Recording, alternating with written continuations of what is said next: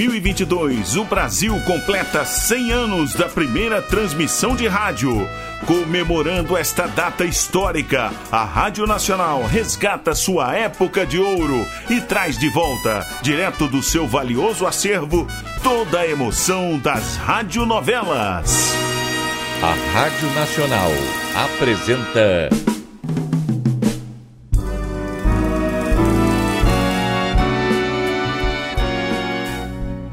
A Vidente e o Vigarista. Roteiro original de Amaral Gurgel.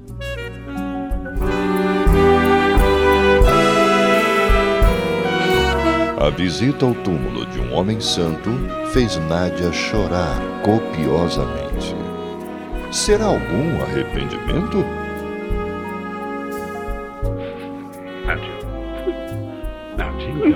Que é isto?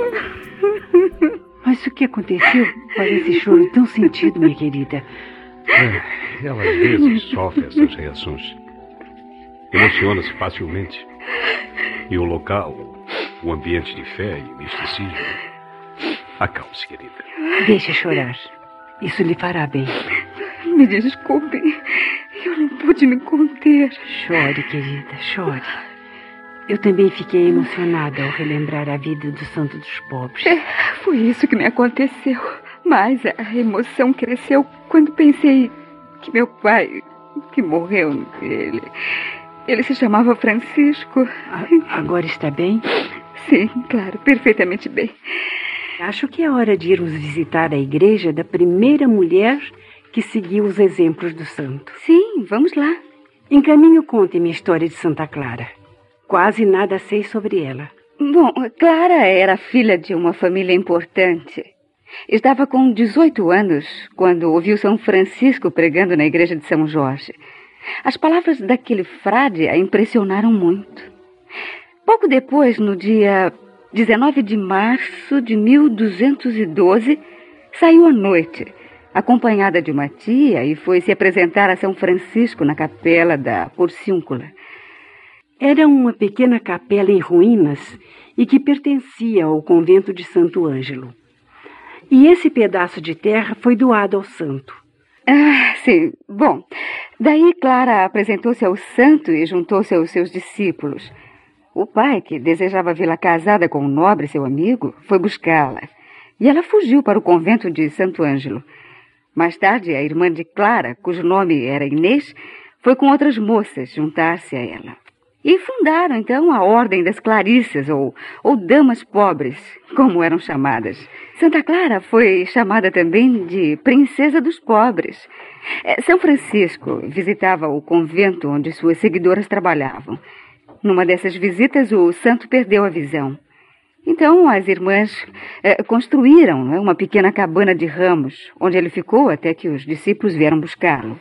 Bom, mas eh, estamos chegando. Olhem, esta é a igreja de Santa Clara. Vamos entrar? Sim, teremos tempo para rezar uma Ave Maria antes de partirmos. Uhum.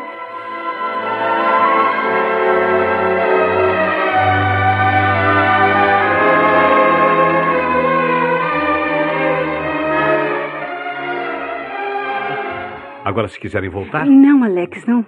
Meus amigos estão cansados e eu não gosto de viajar depois que escurece. Vamos procurar um hotel ou pensão onde nos hospedarmos esta noite. E amanhã de madrugada partiremos. Como queira, senhora. Eu vou buscar o carro. Não será preciso. Iremos a pé para podermos ver esta terra dos santos. E não foi só a cidade que deu santos para os altares. Aqui na Úmbria, nas regiões pantanosas, viveu uma menina, Maria Goretti. Ah, é a santinha de minha devoção. Bem, mas eu vou alcançar nossos hóspedes. Com licença.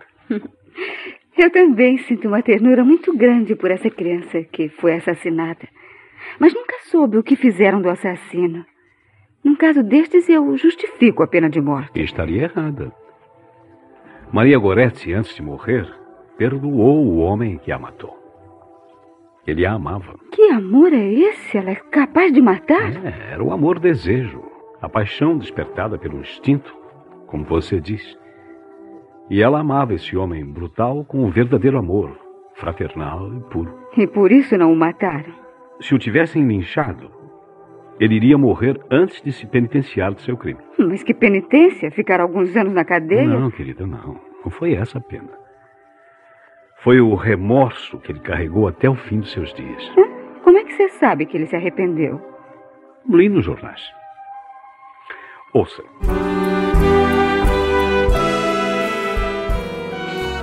Estamos apresentando A Vidente e o Vigarista.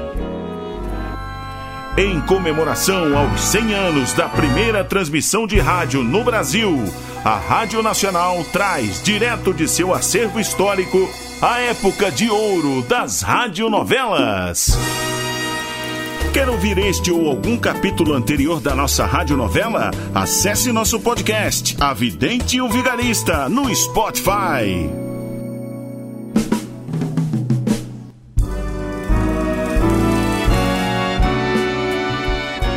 Voltamos a apresentar A Vidente e o Vigarista. O assassino de Maria Goretti, ao deixar a prisão, recolheu-se a um convento. Era um leigo e foi cuidar do jardim. Na sua cela, colocou o retrato de sua vítima, diante do qual se ajoelhava chorando e rezando para pedir perdão. Quando Maria Goretti foi canonizada, ele quis ir a Roma para assistir à cerimônia. E esteve lá? Não. Que logo nas primeiras horas de marcha, ele e seus companheiros foram assaltados por bandidos. Ferido, voltou ao convento, onde terminou seus dias. Nádia, você pode imaginar o sofrimento desse infeliz? É, deve ter vivido num verdadeiro inferno. Certamente porque o inferno está em nós mesmos. Uhum. Como o reino de Deus também. Por isso Jesus aconselhava: Não procureis o reino de Deus, porque ele está em nós mesmos. Você acha que Deus poderá ter perdoado esse homem, Alex? Que sabemos nós do que existe após a morte? Em minha opinião, o arrependimento pode nos salvar. Ai, não fale mais, Alex. Por quê? Olho para o que fizemos durante esses anos todos, mentindo, iludindo e, e o pior, né? Tirando dinheiro com uma farsa. E penso que terei que pagar um dia. E já sei que não vai querer continuar. Sim, quero parar de mentir, de, de fingir poderes que não possuo. Está bem, está bem. Agora estamos trabalhando honestamente. Amanhã, quando chegarmos a Roma, começaremos uma vida nova.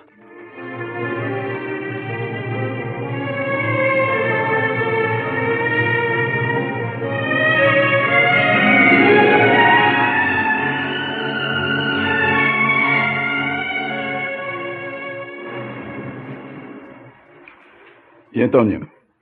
Conseguiu as informações? Infelizmente não. Eu telefonei para Cis. No hotel não se hospedaram. E tive informações de que estão chegando peregrinos todos os dias. É difícil alguém descobrir o grupo em que ela está. Mas eu preciso falar com minha mulher.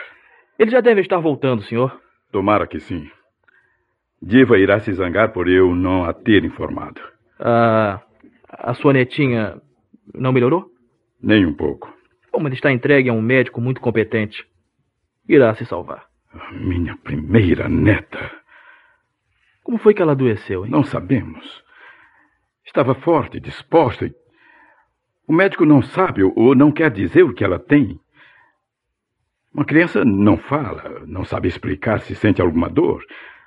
Ficou abatida, tristinha e. Bom, eu.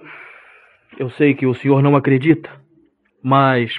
É, pode ser quebranto. Ranino, você acredita em feitiçaria? Não, não, não, não. Não estou falando de feitiçaria, não, senhor.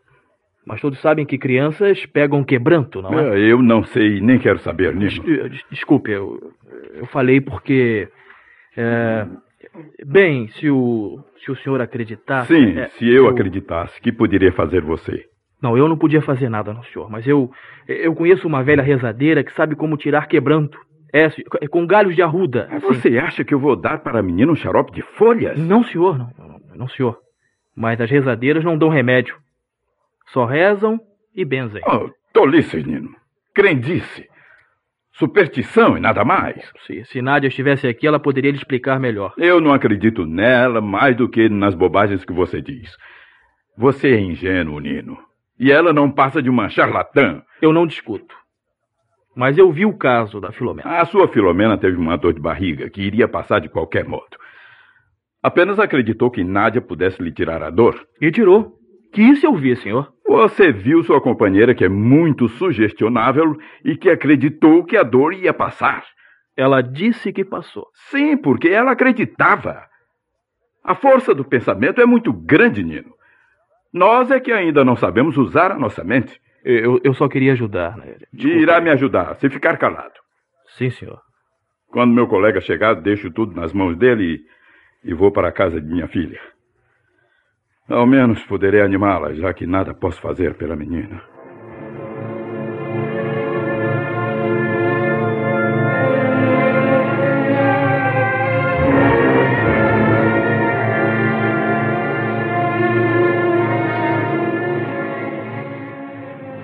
Fizemos bem em deixar para voltar hoje. A viagem assim, às primeiras horas do dia, é sempre mais agradável. É. Para o Alex não deve ter sido muito agradável. Ele é um homem morcego. É, ele gosta de viver à noite e dormir durante o dia. É, eu acho que tem vocação para vampiro. É. Cruz credo, não diga uma coisa dessas. Que horror. A senhora acredita em vampiros, hein? Não, eu não acredito, mas mesmo assim eu tenho medo. Os vampiros estão desmoralizados depois que as televisões desandaram a contar histórias de vampiros. histórias tão ridículas que já não assustam nem mesmo as crianças. Agora não existem vampiros, mas eu acho que já existiram. Ainda hoje existem. Como? não precisa assustar, senhora. Os vampiros de que falo não andam de casaca, capa esvoaçante. Sim e não possuem caninos enormes, mesmo porque não mordem e não sugam sangue, né? Mas e, e como fazem então? Agem inconscientemente. Como? Todos nós gastamos muita energia nervosa. No trabalho, no estudo, até mesmo passeando. A senhora, por exemplo. E o que, que tenho eu? Os seus dedos estão tamborilando no encosto do assento do carro. E isso? Está despendendo energia nervosa. Como outros que balançam a perna ou batem levemente no sapato. Hum. Gestos inconscientes, mas que levam energia. Sim. Como um dínamo trabalhando, entende? Uma pessoa que fique calma a seu lado ou perto da senhora, que não faça gestos, é também um dínamo que está sendo carregado e que recebe a energia nervosa que a senhora desperdiça. Isso é verdade? É. Bom, não sou eu que afirmo. Os cientistas explicam. Repare em Nátia. Sim. Gesticula muito pouco. Hum. Mantenha-se calma e até no aperto de mão podemos roubar energias. Como? Não será numa viagem prestando atenção na estrada que poderei explicar. Só lhe digo que observe os orientais. E o que tem eles? Quando cumprimentam alguém, apertam as próprias mãos ou simplesmente se curvam num gesto de saudação. Ah, mas eu vejo os chineses que já estão trocando apertos de mãos com os estrangeiros. Querem demonstrar que estão se adaptando aos modos ocidentais. Talvez mesmo seja uma forma de delicadeza mostrar que aceitam os nossos modos. Mas repare que os chineses seguram as mãos que lhes são estendidas entre as suas próprias mãos. E sacodem muitas vezes. Ah, cuidado, Alex, você está conversando, nem reparou no oh, caminhão. É. Livrei-me a tempo. É, mas está certo, está certo. Eu vou me calar e prestar mais atenção.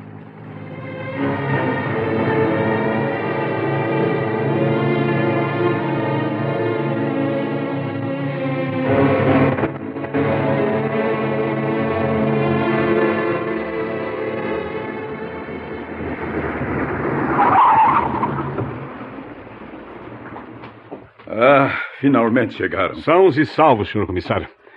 Agora me dizer a que horas devo vir buscar os nossos amigos para outras visitas. Eu mandarei avisá-lo.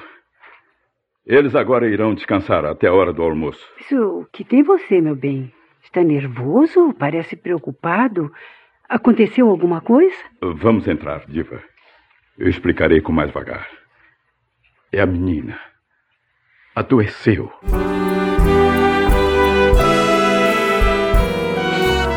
Comissário está aflito com a saúde de sua única netinha. Será que, em desespero, o velho policial irá confiar nos poderes de Nádia? Afinal, ela fez curar as dores de Filomena no passado. E o futuro? O que reserva a tantos destinos cruzados nessa história? Não perca o próximo capítulo desta novela eletrizante. A Rádio Nacional apresentou. A Vidente e o Vigarista. Roteiro original de Amaral Gurgel.